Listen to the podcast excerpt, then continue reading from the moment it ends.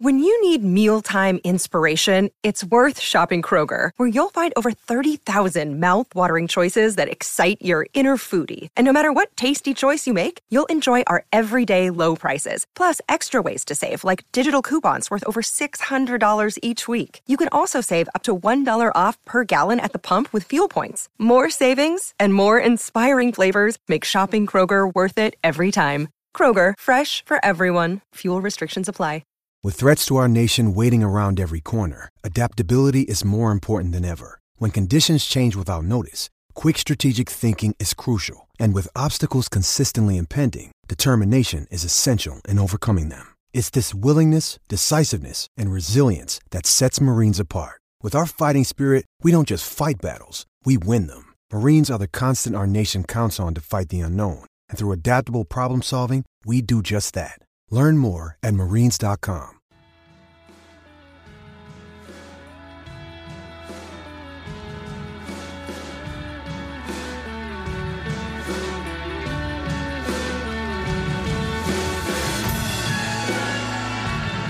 Hello and welcome to the Wisden Cricket Weekly podcast. On today's show, Marcus Trescothick will be joining us as we do a deep dive into England's fascinating 2 1 series win over Sri Lanka that took place nearly exactly 20 years ago.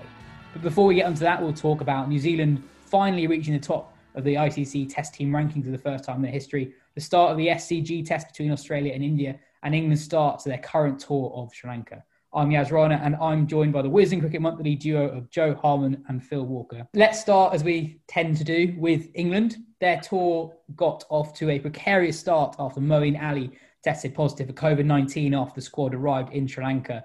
He is currently undergoing a 10 day quarantine period as per Sri Lankan government guidelines, which ends the day before the first test at Galle, although he has not yet been formally ruled out of contention. Chris Woakes was deemed to be a close contact, so despite a negative test, he is currently self isolating for a seven day period. England's squad were all retested after Moeen tested positive, and there were no more positive tests, which is good news. Jo, whilst that is good news for the rest of the England squad, that is absolutely gutting for Moeen Ali. It is, and we, have talked about him quite a bit on the show recently, and how how this uh, batch of fixtures is absolutely pivotal for his England career. And um, it seems, well, he, he's not going to play the first test. It seems unlikely he'll play the second test. I'd have thought. Uh, and then if you don't have those games, then then we've got India soon after. So I do feel very sorry for him. He's had a, he's see had a bad time with cricket. This is not what he needs. Um, I guess I, uh, it, there was that point when that first result came through, uh, and then you say here Woakes as a close contact. It did feel for a moment like the whole thing was going to unravel, and obviously it, it still could do. Um, but at least we can take some positivity that so far no other positive test returns, and it does look like we're going to get the first test as scheduled, uh, assuming Sri Lanka don't come back from South Africa uh, with anything. I guess that's another area of concern. Jo, Jo, why do you think he's not really a chance for the second test either? Well, I wouldn't say not a chance. I think it's probably unlikely. If he's been cooped up in a uh, hotel room, not been able to train at all, uh, I think it's a big ask for someone, especially when you think how little red ball cricket he's played anyway, just to throw him in for the second test. I guess it, it depends how England go, really. Uh, I, unless it's an absolute disaster of a first test or they get beaten very heavily, I can't re- really see them bringing him for a, a second one. Um, you know, I, I, could be wrong. There's, there's, no reason why he can't, but it, to, to, me, it seems unlikely. You, you think they'd still they'd still consider him for that second test? Yeah, in, in as much as he will be going, assuming that he recovers okay and that he's back in training by the middle of next week. It's not going to be in time for that first test, but everyone's going in reasonably cold into that first test anyway. So I'm not sure his position going in cold into the second will be that much different. Obviously, the players in the first test will have had a game under their belts, but it, it might not be a disaster for Moeen that, that, he, that he even misses this first game. And if, if Joe Root has in his head the idea of playing Moeen Ali, then I don't think this this is curtains for him necessarily for the winter at all. There's there's six games to come. He may he may well he will almost certainly have to miss the first one. But I still think if Joe wants him in his team, then I think he can be he can be slipped in there for that second test match without it being too too disruptive. but we shall see. I think I think it comes down to really how they see the, the makeup of that team in the first place, really, and how much the, the pitches take spin. Obviously, last time they were raging turners. This time it might not be quite the same. We'll have to wait and see. Yeah, on, on that, Sri Lanka, I mean, we've been talking quite a lot about how England's spin attack is different and potentially weaker than it was in 2018, but Sri Lanka's is as well. Um, Rangana Herath obviously retired in that series. Um, Dilruwan Perera's now 38 and averages 100 with the ball since that series. Pushpakumara hasn't played since that series. Akila Dhananjaya, who was really good that series, hasn't played an international game since his ban for throwing. And um, they've had a couple of young spinners who come in and done all right, but um, actually it's their seamers who've, who've, looked better in recent times. Um, uh, we'll talk a little bit about the South Africa Sri Lanka test, but they had a debutant called um, Asitha Fernando who looked pretty good. But going on to the actual England 11, um, you guys both kind of reference it, but how do you think this affects the England 11, Jo? Without Stokes, England were likely to lean on Moeen's all-round game to balance the side. That's now much harder without him in it. Yeah, it's very hard to know if Moeen was down to play in this first test or not because he hasn't really been part of the test setup. Um, so maybe this hasn't changed their plans. It's very possible that they were going to go in with with Bess, who was the incumbent spinner, and Leach, who you would probably say is their best spinner. I, I think as a just as a as a pure spin bowler. So maybe this hasn't upset their plans um, too much. I don't think they were going to play all three spinners like they did last time. Um, probably because those spinners aren't as strong as they were when they last visited Sri Lanka. Uh, and as you said, uh, suggested before, these, these pitches might not turn quite as much as they had done previously, given that Sri Lanka's spin arsenal isn't quite as strong as it as it has been. So I don't think it's. I think it's more of an issue for Moeen than it is for England in that sense. I don't necessarily see this as upsetting their plans too much. Oh, do you reckon? I, I thought um, just because it's quite hard to fit five bowlers in basically without Stokes, or it's harder to. So I thought Moeen would possibly bat seven, but I guess I guess that's a role that Sam Curran could fill. Um, Chris Woakes Hill could play, so Woakes could bat seven. I, I, think I think Curran now comes into the side and almost certainly bats at bats at seven. Uh, the way the way that I, I would look at it, uh, but I tend to agree with you, Yas. I think Moeen would have would have been a favourite to play this first Test match if, if he had had enough red ball practice. Um, I I don't subscribe to this idea that Moeen as a spin bowler is slipping ever further down the hill, because there's very few precedents uh, which suggest that that happens to cricketers. What Moeen is, though, in, over the last two years is a white ball cricketer who from time to time is thrown a red ball.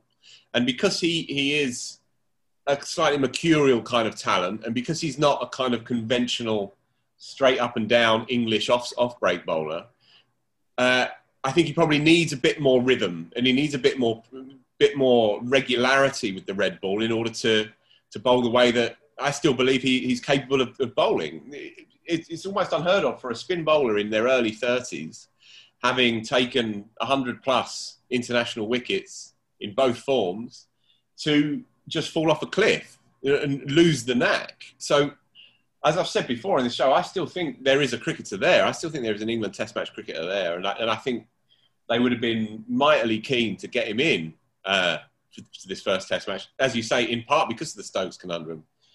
Uh, he won't be playing now, for that first test match, but but we should we should have to wait and see what plays out afterwards. For what it's worth, if everybody is given a fair run of those three spinners, those three red ball spinners, if everyone is given a fair run, uh, then I would still prefer to have Moeen Ali in my team than, than any of the other two.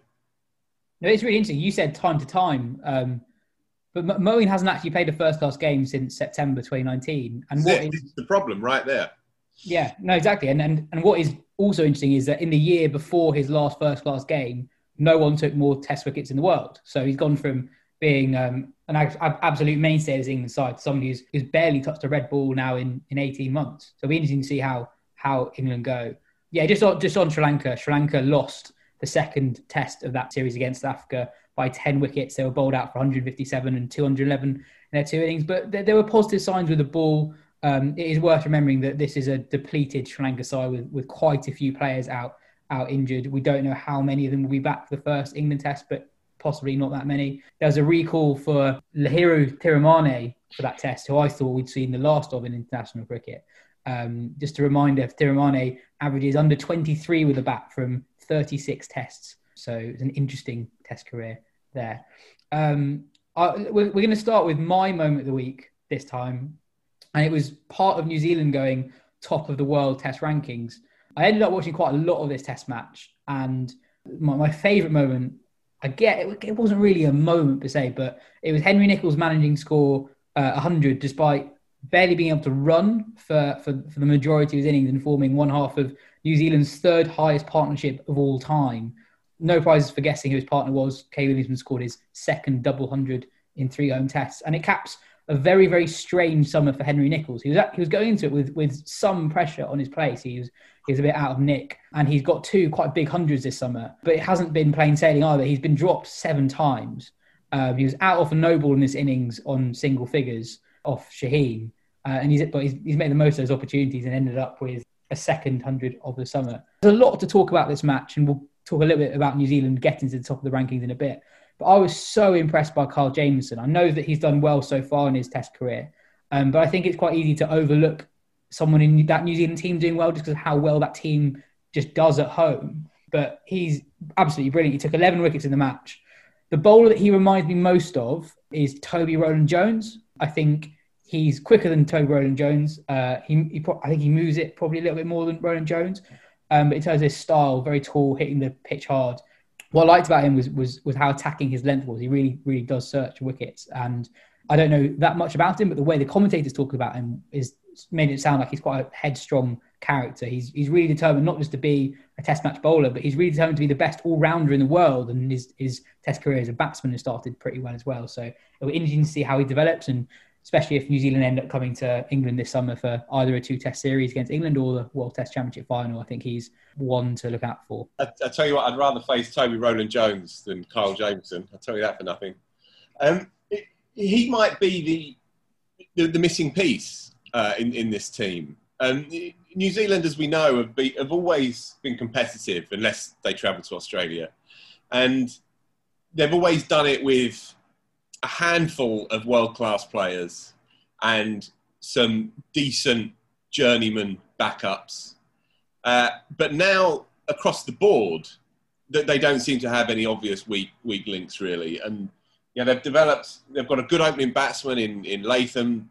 Henry Nicholls I find unwatchable, but he's a very useful kind of Collingwood-esque southpaw in the middle in the middle order. Obviously, they have a, a worldie at first drop. Uh, Boult and Southee speak for themselves, uh, and they have some backup seamers. But Jamieson is the, the bit of stardust it looks like in this team, and they have now, of course, famously gone to number one in the world. But um, if they're looking to sustain it, and I think they have a decent chance of doing so because there, there is no outstanding team to challenge them at the moment. Every team has their holes and their fallibilities. Then someone like Jamieson could be the kind of the, the real world class outlier that a team needs to, to legitimately make that claim to be the best team around. Um, his numbers are joke numbers, aren't they? I mean, they, they'd embarrass Sobers. You know, Sobers was like a sort of straight up and down county cricketer compared to Kyle Jamieson looking at these numbers at the moment. it, it is a phenomenal start to, to his career. And, and what is he, six foot eight, I think? Yeah, six, he's six foot eight. He's absolutely massive as well. Uh, he he currently averages, I, I, believe, over 50 with a bat and under 15 with the ball um, yeah. from six tests. Um, there's a Wisden.com article basically comparing his starts of career to everyone in the history of the game, and it and it basically came to the conclusion it was the best start to a Test career um, in 121 years, which is uh, not bad. It's interesting. You, you, said on the show a couple of weeks ago, Yas, an interesting thing about this New Zealand side is just how each player comes in, uh, just slots in so naturally and, and, and, kind of plays above the standard that they have in, in first class cricket. I mean, Jamieson's a prime example of that. In, the, in, in first class cricket, he only averages about 20 with the bat, but in Test cricket, he's played well almost every time he's batted. Daryl Mitchell, the New Zealand Daryl Mitchell, is, is another one as well who scored 100 against Pakistan in the last Test has a kind of middling first class record, and it is it's just a, it's it's a kind of a cliche, but it just shows coming into a winning side and a side that ha- you know exactly what your role is. You know he knows that he's come in to do the de Grandhomme role basically. You know what that role requires, uh, and you've got a captain uh, who well he's batting better than anyone in the world, almost as well as anyone in the world has ever batted at this at this stage. Uh, and I thought it was very Kane Williamson when he was asked how New Zealand have managed to get to number one the first thing he did was say that it was mainly Brendon McCullum who deserved the, the credit, which even by Williamson's standards was probably overly modest, I think, because this is a very different team. That was an exciting, aggressive team who had some fantastic wins, but they also had some pretty big losses. Uh, and Williamson, there's, they, there's, still excitement, there's still thrilling cricketers in that New Zealand side, but there's just that consistency which they were probably never going to quite manage under McCullum just because of the different characters that they are and the different ways they play their cricket. It was the perfect transition, really, and, and it couldn't have worked out any better for them. Mm. I think on, on Mitchell and Jamieson's batting, I think it just helps if you if you're always coming in at 400 for five, if you're just trying to make your way as a Test batsman, as they seem to be at home. Well, um, do you remember Graham Graeme Swann was sort of averaging 50 in Test cricket for a while because every time he came in, they were 400 for six. But it was a little bit tough when you're facing Mitchell Johnson in in Australia. By the way, their their commentary team and their broadcast team is, are absolutely amazing. They they are so good, um, as good as the Sky team in the UK, if not better, I'd say. Um, but Brendon McCullum was making the point that one of the things about this side that's different to his New Zealand side is how Kane Williamson has just lifted all those around him um, by kind of as, as Williamson's career has progressed, he's just lifting all the other batsmen with him, really. So like Nicholls, Tom Latham, BJ Watling, etc. All these guys average now 40, and it must, you know, just having one of the best batsmen in the world, one of the best batsmen in the last 30, 40 years, just must help. Unfortunately, New Zealand only have four tests scheduled over the next 12 months, so that actually might be a barrier to this side feeling like the most dominant side in the world, which is which is a real shame. But as I said, they might have that two test series in England this summer. Um, yeah, that point is is a shameful one. Um, and if the ICC are truly serious about maintaining Test cricket into the next decade, then this this has to be right at the top of their inbox. You have to get the big teams who want to be playing Test cricket playing more of it. It's it's absurd to be having a team that is currently number one in the world playing 20 days of Test cricket over the next 12 months when England are playing 18 times five. You do the maths yeah, I mean, this is the obvious imbalance of, of, of the world game, and uh, and and it's it's nothing short of, of shameful, really. And I, I, want to just have a word on Pakistan. I, I, found this game quite hard to watch, and I know that yeah, as you've sort of ordered your body clock to to watch cricket through the night for the last month and so on. For me, I found it quite tricky. Uh, I, I saw a lot of the first part of New Zealand's innings in response to Pakistan's 297 on day one, which was, I saw a fair amount of that as well, actually. And that was quite a rousing first day because they were in the dirt and, and Rizwan, who's an impressive cricketer, turned it around with a good knock. Anyway, they got up to a kind of half decent ish, competitive ish kind of target and bowled well the morning after, didn't they? And they 60 for two, um, New Zealand, 70 for three. And then, as you say, Nicholls nicks off, didn't even look at the races at all nicks off Shaheen no ball. Williamson hanging in there as well, broadly shotless. They could they could have been 870 for four with Williamson bedding down. Uh, and then and then Pakistan they bowled Shan Masood for the last 20 minutes before tea on that second day. And then Williamson, because he's a genius, thought, all right, well, I'll, I'll have some of this now. Changed the momentum of the innings and then they came out in the in the evening session on day two, and Williamson strummed 90 odd in 100 odd balls. Completely changed the complexion of the game. But even in that final session, Williamson was dropped twice, I think. Nicholls was dropped once or twice as well.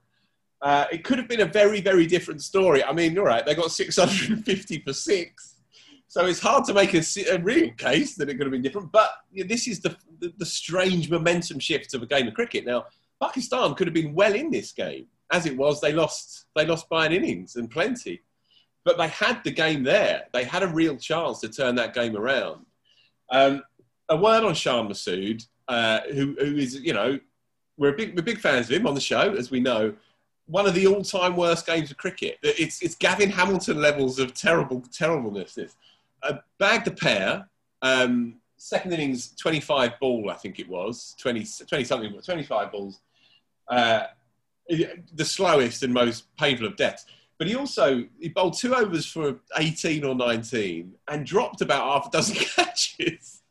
I mean, you know, he's, he's a strong boy and he'll come back and he's, he's a pedigree cricketer. But my word, that's that's quite a week at the office, isn't it? Really. Still Pakistan's next captain. Yeah, maybe, maybe not. Both Test matches followed quite a similar pattern in that Abbas and Shaheen started really well. New Zealand uh, really had to battle through periods at the start.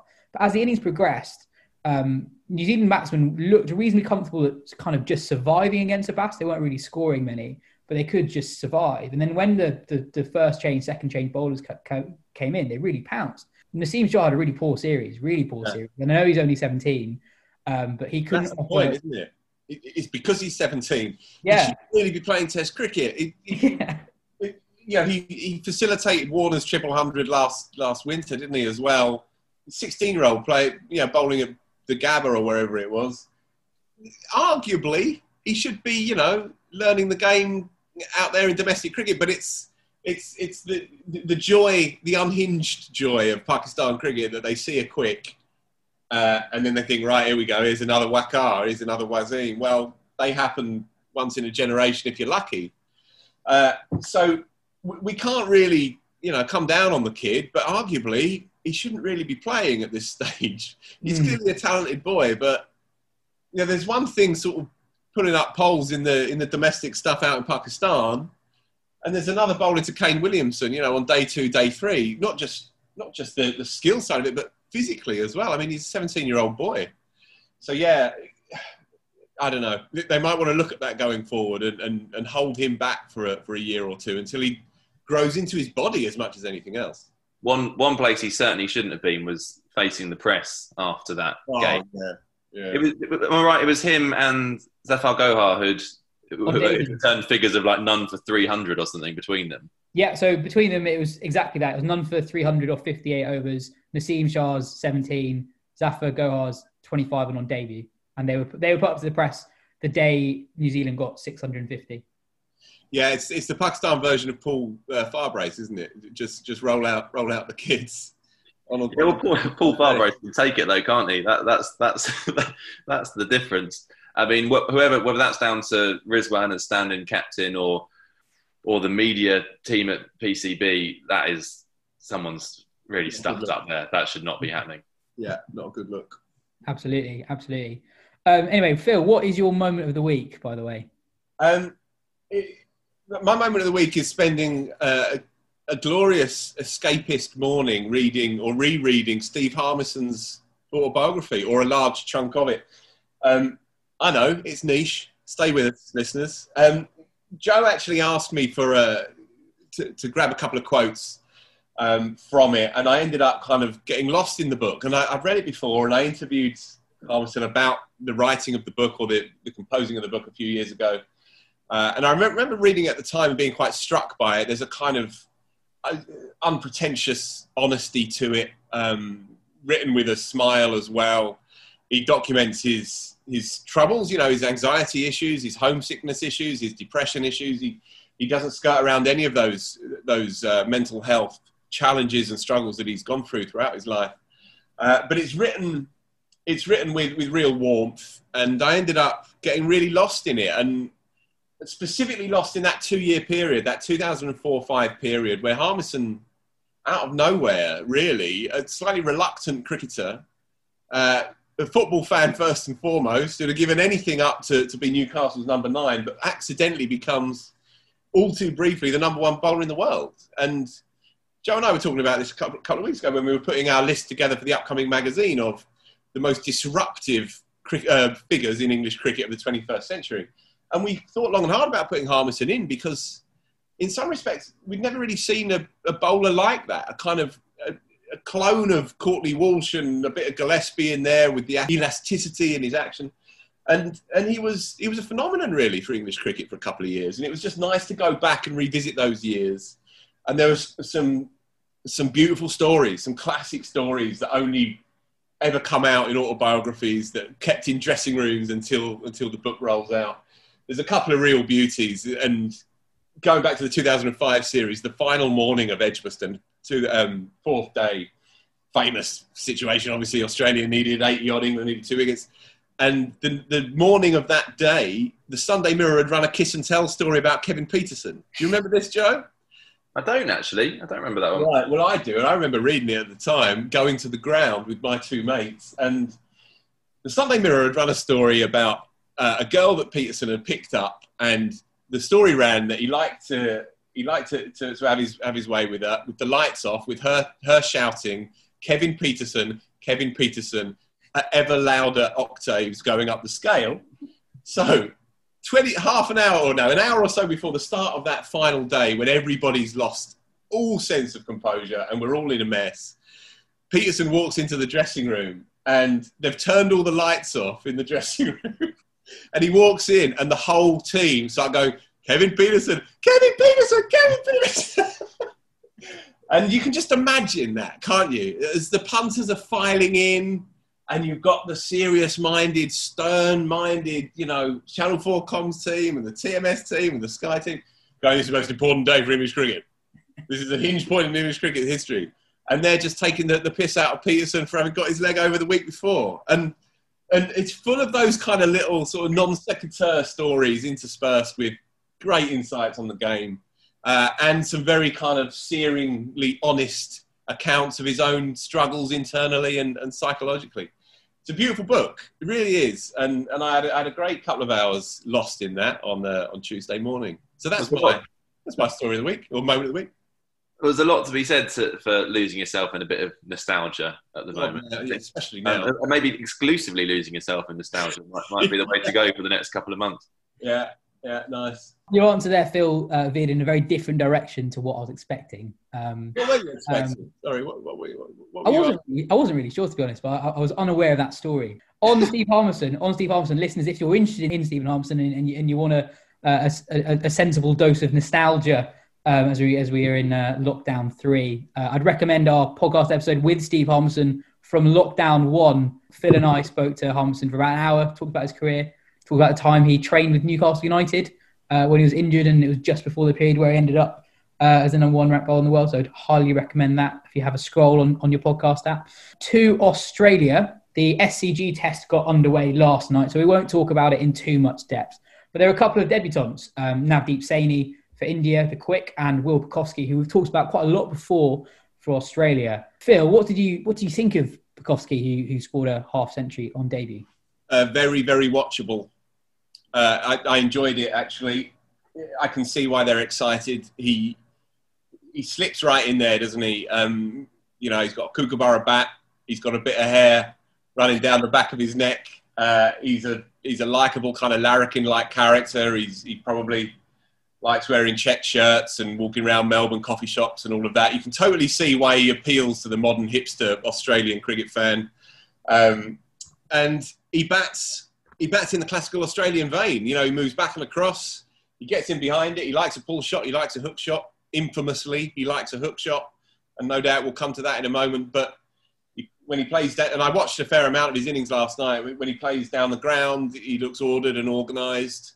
Um, he's a very, very watchable batsman, and um, I rather fear that he's going to be very, very watchable for quite a long time. Um, but and it feels a bit, a bit, I don't know, a bit, a bit kind of joyless to put that asterisk next to his name. But until he starts to score regular Test match runs and doesn't get concussed and doesn't get knocked out, nine concussions, Yas, is that right? Yeah. By the age of 22, uh, independent neurologists having to assess him before being given the green light to go and play, having to answer these questions in the build up to the game. Until he starts scoring runs uh, with a fair wind without any of these other issues percolating around and cross your fingers he doesn't get hit again. Until that happens, we are going to have to put an asterisk next to his name. And it's a shame because, and Ben wrote a very good piece about this overnight. Um, by the end of his innings and by the, the evening session, rain truncated first day, people were talking about a good, interesting young Australian batsman, and they weren't talking about Will Pucovski, nine concussions, and the rest of it. I hope that in the in times to come, that's what we're talking about, and not not these other troubling and very serious elements to his interesting and unusual story. Mm. He did look very good. Um, quite a few people on Twitter comparing him to Jonathan Trott in style, which which I definitely saw a bit of. Um, the, I guess the other interesting thing from day one was was David Warner's inclusion when he was nowhere near fully fit. And I know that Australia acknowledged this in the run up to the test, but he went for a, for a, a two, I think, um, in his first over that he faced, and he's clearly wasn't able to run properly. Um, and then he he he was out shortly afterwards, uh, going for a wild drive on the up off a good length ball off off Siraj, and I guess we don't know if his groin influenced that shot, and maybe he wanted to get get get on with things more than he than he usually would. I don't think I've ever seen a a, a player play a test match that knowingly unfit and physically unready for that test, basically. Um, yeah, I, I, agree. I agree, as and it was odd. Uh, and, and, it only really came out 48 hours before the start of the game anyway that, that he was going to go in there crocked. Um, possibly the adrenaline was such that he went a bit too hard on that run and might have tweaked it a wee bit. It's hard to know. Uh, but he didn't look comfortable. And that shot he played was appalling. Um, you know, there's all very well throwing your hands at one outside off early on. And I know that's the way he plays and all of that. But uh, his feet, his foot was nowhere near the pitch of it. It was on the up. His hands were away from his body. It was a terrible shot for an opening batsman to play.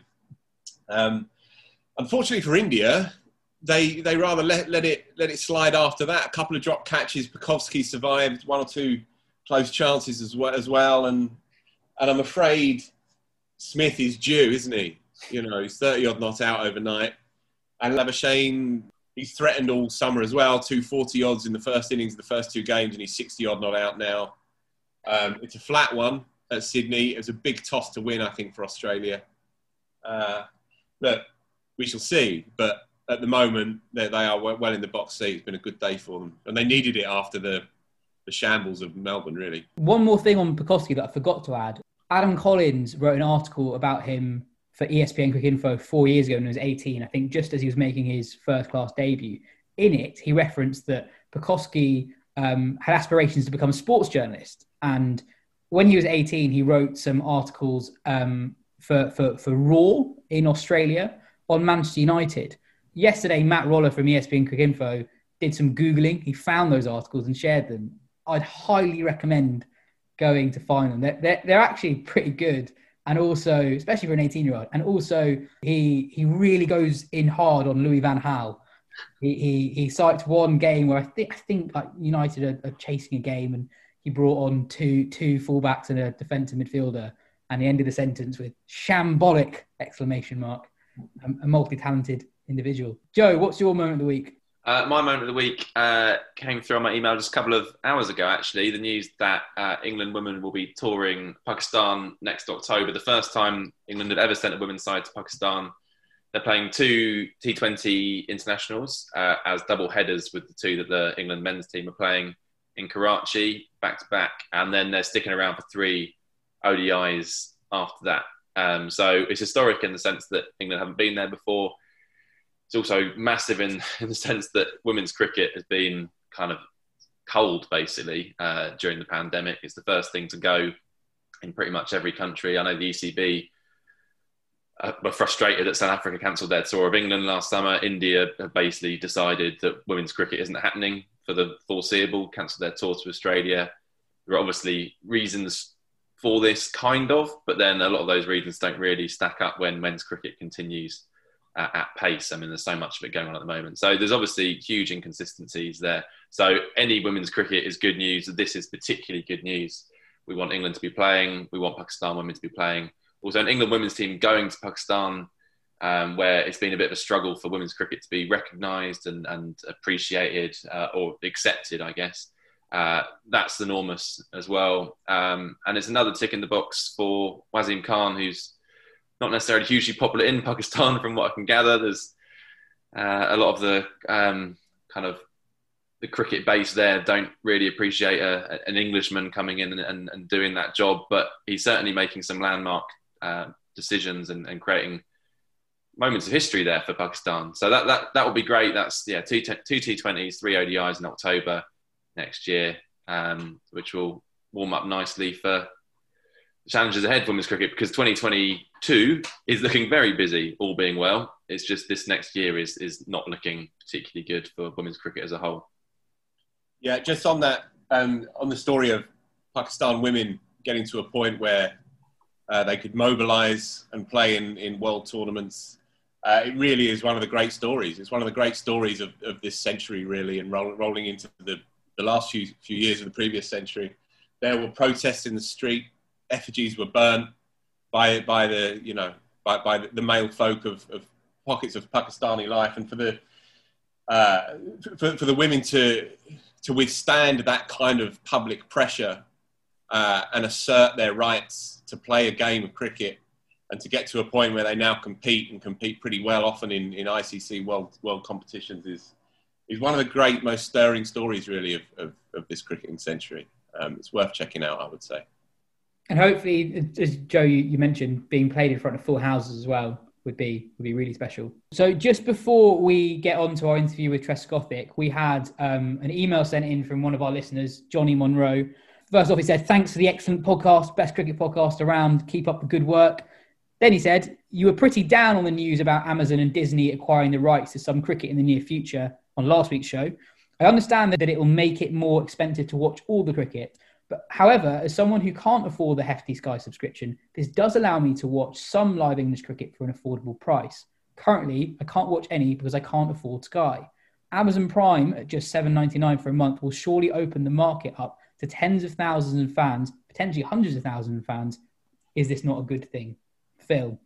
Bang on by Johnny. Um, I mean, he had me with the first line. I'd agree with anything he wants to say after that. But no, it was absolutely right. And, and it was a point that we failed to make uh, or even register really last week. He's he is absolutely right. Um, I guess the concern comes down the line when it becomes ever more uh, split and spread lightly across all the platforms, um, and you know one has to keep their eye on on the subscription prices going forward as well, because the more people that that flood through, the more people that are prepared to pay for it, the more power that these these outlets have, and then they can then they can decide exactly what kind of kind of prices they they set for the thing. Uh, but it's a good point and one that we should have made. Um, so cheers, cheers to Johnny for that, um, and keep fighting the good fight, mate, and keep telling all your mates that we are the best ones around. Absolutely, absolutely. If you, if you do want to send in any questions to the show, you can at us on Twitter uh, or send an email to editorial at wisden.com. So we're going to spend the next section of the show talking about England's series win in Sri Lanka in 2001. Jo wrote a brilliant piece on it in the most recent Wisden Cricket Monthly, and it's a tour that we don't hear a lot about. After going 1 0 down, England came back to win the ill tempered series 2 1 against the Sri Lanka side with Atapattu, Jayasuriya, Sangakkara, Jayawardene, Aravinda de Silva, young Dilshan, Vaas, and of course Murali. We're delighted to be joined by former England opening batsman and 2005 Ashes hero Marcus Trescothick. Marcus, welcome to the show. It's great to have you on. Thank you very much. Marcus, you, you scored a hundred and a half century in the first test of that series, a game that England actually lost by an innings. In that game, Atapattu batted for uh, 11 and a half hours for a double hundred. Yeah. Um, and, yeah. and despite your runs, England were bowled out for 253 and 189. England crumbling against Murali and Jayasuriya in that second innings in particular. Um, first of all, how hard was it out there in the field in the heat as Atapattu just batted and batted and batted? Yeah, grueling, very much so. It's like the um, you know it's very hot there anyway, and, and, and down in Galle, you know there was a little bit of breeze, but so humid, um, and the intensity of that of that heat really sort of takes its toll on you almost. Um, lose the toss and and then there, we were in the field, and you know we knew it was going to be a good pitch, and it was going to get worse as uh, as as the game went along, uh, and it was going to spin a lot more, but you know, to stand in the field, I think obviously we had six hours day one, and then probably what three or three and a half hours, four hours on day two um, was pretty demanding. Um, you know, I just remember you just walk off at, at, at, lunch breaks or tea breaks, and just your clothes are absolutely soaking wet. Um, you know, you're changing every time that you, you, get that opportunity. But the, the heat and humidity is the biggest challenge I think you have to cope with in, in parts of the world like that. It's just so intense um, and so demanding when you when you're trying to perform and, and do what you do. Yeah, as I mentioned, you didn't go too badly yourself in that test match, 100 and a half century. Um, in Jo's piece, he alludes to work that you reference in your autobiography with Duncan Fletcher about preparing yeah. to play spin. Um, what, what was it that Duncan told you basically about how, how, to, how to play out there? Yeah, so I, have been working on it um, previously while we were in um, Pakistan before Christmas. Um, and it was really, I was just trying to devise a way of um, being able to bat against spin. Uh, I could always sweep, and that was always my go-to. Um, but I needed something else to, you know, once you're going up into the international level, you can't just rely on one shot. Um, I needed to be able to expand it, uh, and by, by, it's the forward press is what um, it was devised as. And you, you, watch so many of the, you know, the Indian players, Pakistan players, Sri Lankan players, all have a very similar style of movement, have having your front foot moving, almost premeditating or as the ball is bowled, to try and you know, sort of move towards the, the, the pitch of the ball as it's coming down. So um, for me, it was more about getting my movements out of the way, um, getting all the the timing of everything. So I was in a still position. I then didn't have to move very far from that position to either defend or drive um, and expand my game from that point. Um, what it also gave me, because my movements were pretty much done, it gave me more time to be able to push back and hit off the back foot. Um, so it was just a it's, it's, a strategy, a technical strategy based around the technical um, you know aspect of your game to try and improve what you're trying to do. Thorpe was obviously exceptional in in this series. Uh, you got your maiden hundred, third top run score in the series as well. So it's interesting stats. As the two lefties, you and Thorpe averaged a combined 52 and contributed 44% of England's runs in the series. The yeah. right-handers averaged combined 15.4. Uh, are you able to explain why the right-handers found life so much more difficult than? I, I think it was Muralitharan. Obviously, yeah. was the key point at that time. At that stage of Muralitharan's career, he didn't have a doosra, so he had a, a big spinning off spinner, um, and then he used to bowl one out the front or like over the top of your hand, almost like his straight ball. Um, with the ball not spinning back into the left-handers and the ball spinning so much away, you could almost you could just play for the off-spinning delivery, and um, you know if it spun so much, you would miss it.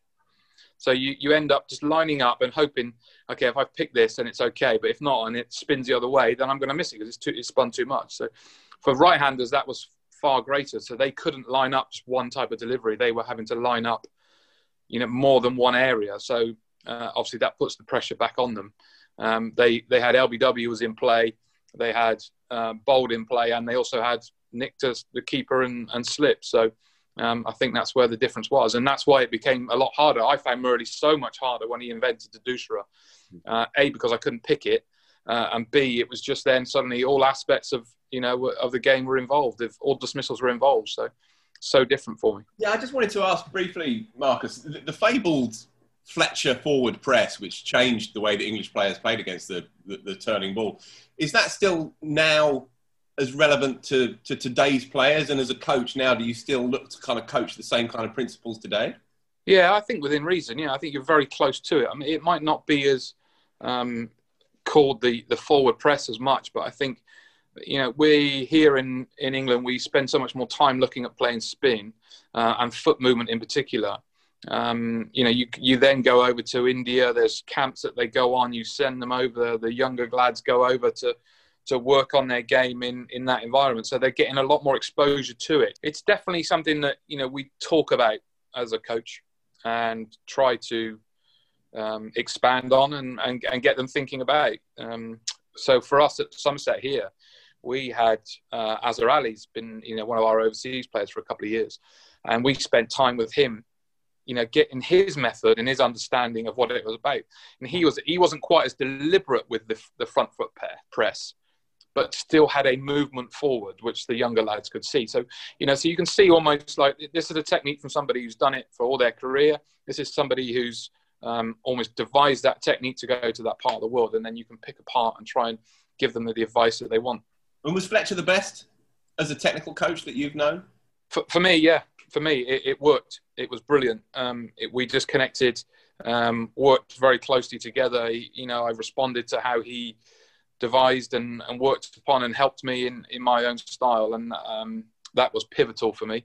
Um, I'm sure other people will think the same, and I'm sure other people will have their own people that they really enjoy working with. And I think that's the, the beauty of being a coach. You're not going to connect with everybody and um, hit it off and, and, get it right. But um, when you do and you have a, a, good impact with someone, you can make a make a big difference. In that second test, um, England squeezed home by by just three wickets. Darren Gough took eight in the match and Nasser Hussain gets 100. Jo, in your piece that there were there were some concerns about Hussain's form going into that test. Just how bad was it going into that second test? Yeah, I mean, primarily those concerns seem to be his own. Uh, it's it passed 50 once in 19 innings before that Sri Lanka tour, averaging 15 in that time. So fairly desperate statistics. But as a captain, he was doing some brilliant things the most impressive captain England had since Mike Brearley, and, and it sounded like the players were very much behind him. But but Nasser has, was having a kind of crisis of confidence. Then he got one and three at Galle. Murray got him out twice, and then he writes in his autobiography, and Mike Atherton confirms this in his own book, that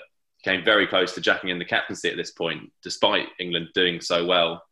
Um, after a chat with Atherton, he, uh, who insisted to Nasser that he still did have the support of the players, Nasser went off to the hotel bar on his own in the early hours, had a rum and coke and a cigarette, and decided he'd continue because he thought the team were better with him than without him. Um, Marcus, I wondered how much of this were the players aware of at the time? Was it obvious that, that was struggling? Um, I think we were aware that you know it wasn't an easy time for him because it, you know, I think he missed the last warm-up game before the before the Test match. I think in so last warm-up game would have been Colombo. I think. Um, I think we understood that you know that it was tough, and you know you could tell the results speak for themselves. You you see when they, um, you know, when they get runs, when they don't. But I think we all still wanted him there as a captain and as a leader because he gave us something which was quite um, unique. He was quite tough uh, and good for the team at that time in terms of delivering on what they needed.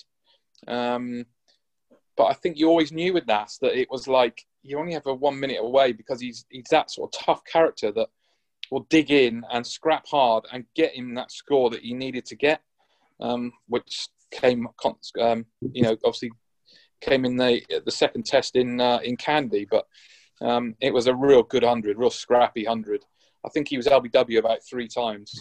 Um, DRS would have made a huge difference in that game, I know for sure. But um, nonetheless, it was a, yeah, a, brilliant time to see Skipper get back into the runs.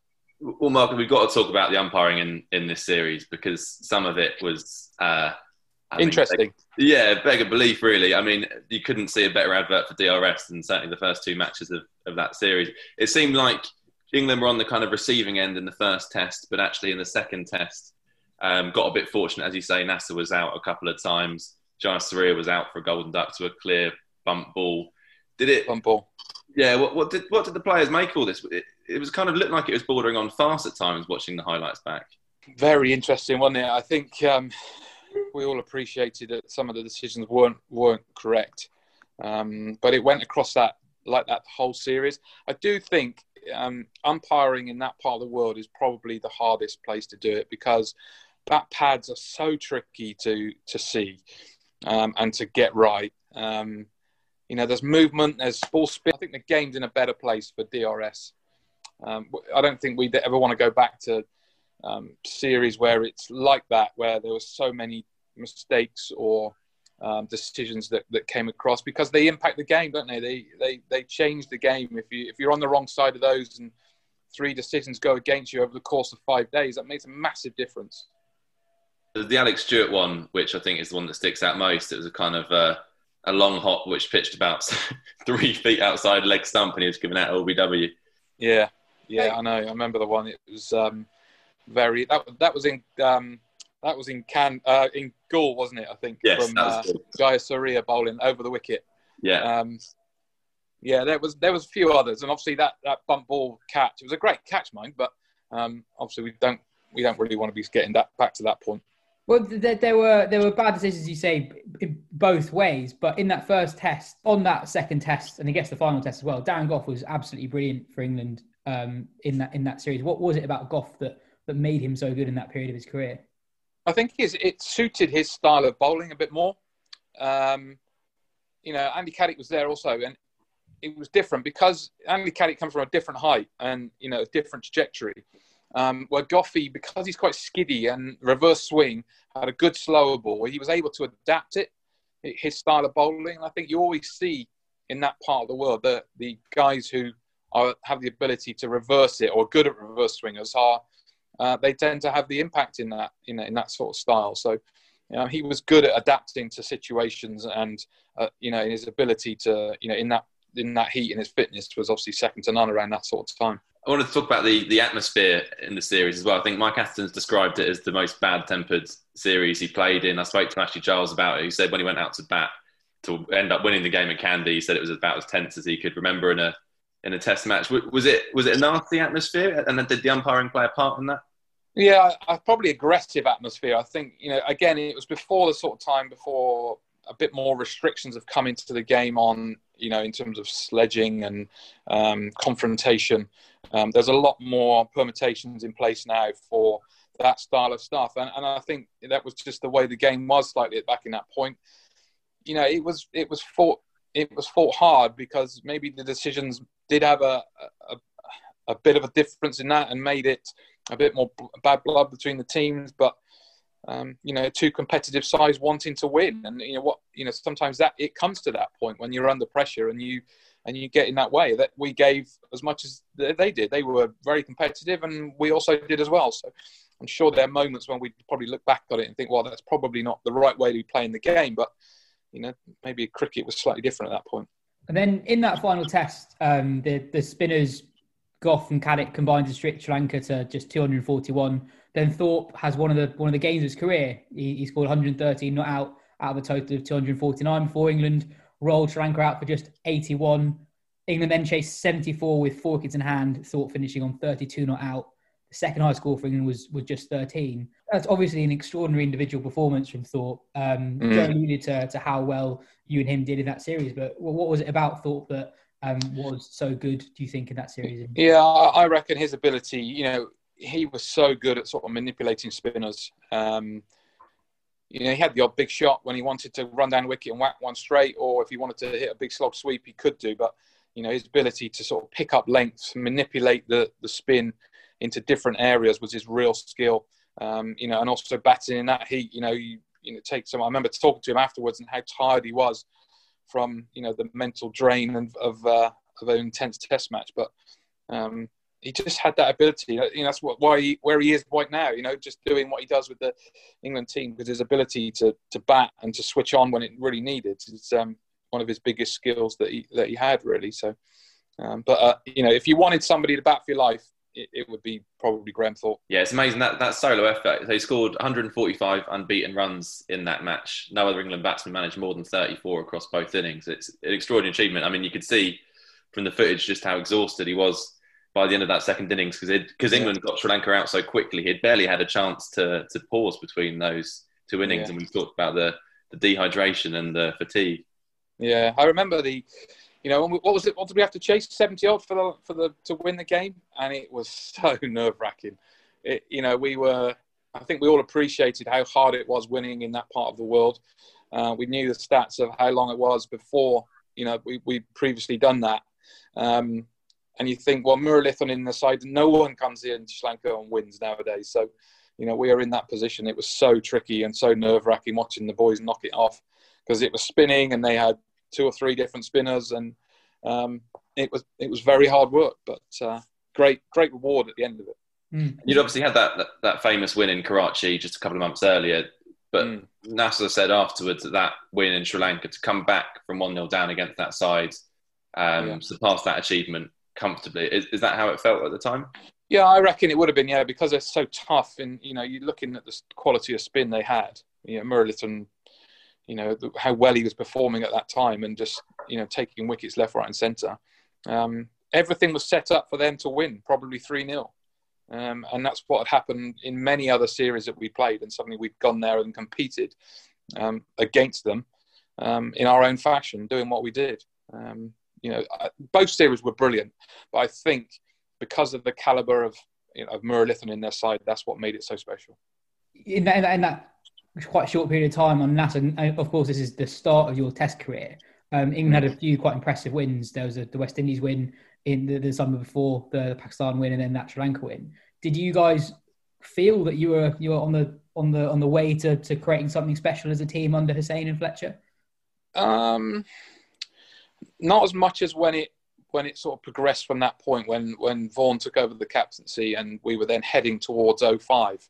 I think what we did have was um, what Nasser and Duncan both brought to the team was a better um, work ethic for central contracts and um, into uh, a, t- a time when actually the pivotal point of playing cricket was for England um, things were changing. So you, you, you, had a sense of we were improving, and our grounding and our attitude towards playing towards it was, from what I'm being told, was was better uh, and more professional at that time.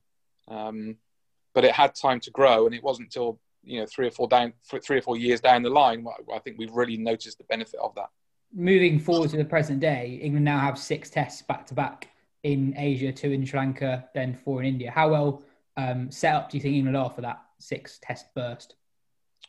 Um, well, hopefully, very well. Um, I think they've been planning for it for a for a couple of years and understanding that you know they're going to get back into that part of the world, um, and there'll be quite a lot of cricket. I think you'll be seeing Pakistan will be on the horizon fairly soon as well, wouldn't it? Um, but I think because of the time that England players have spent more in the subcontinent, they will be better players, better suited uh, for playing in, in that part of the world. Still a challenge, you know, because it's a challenge when India come to us um, because the conditions are different. Um, it's up to, you know, luckily they've got the two tests in Sri Lanka to prepare uh, and have almost three or four weeks of preparation time before they get to India where the real series is going to take place, isn't it? Well, Marcus, thank you so much for coming on. It's been a pleasure having you on. No problem.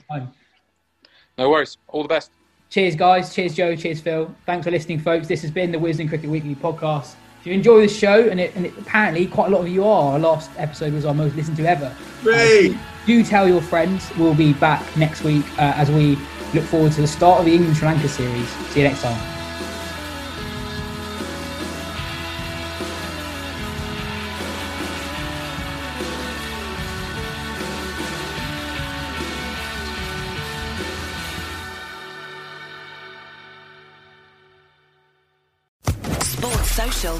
Network.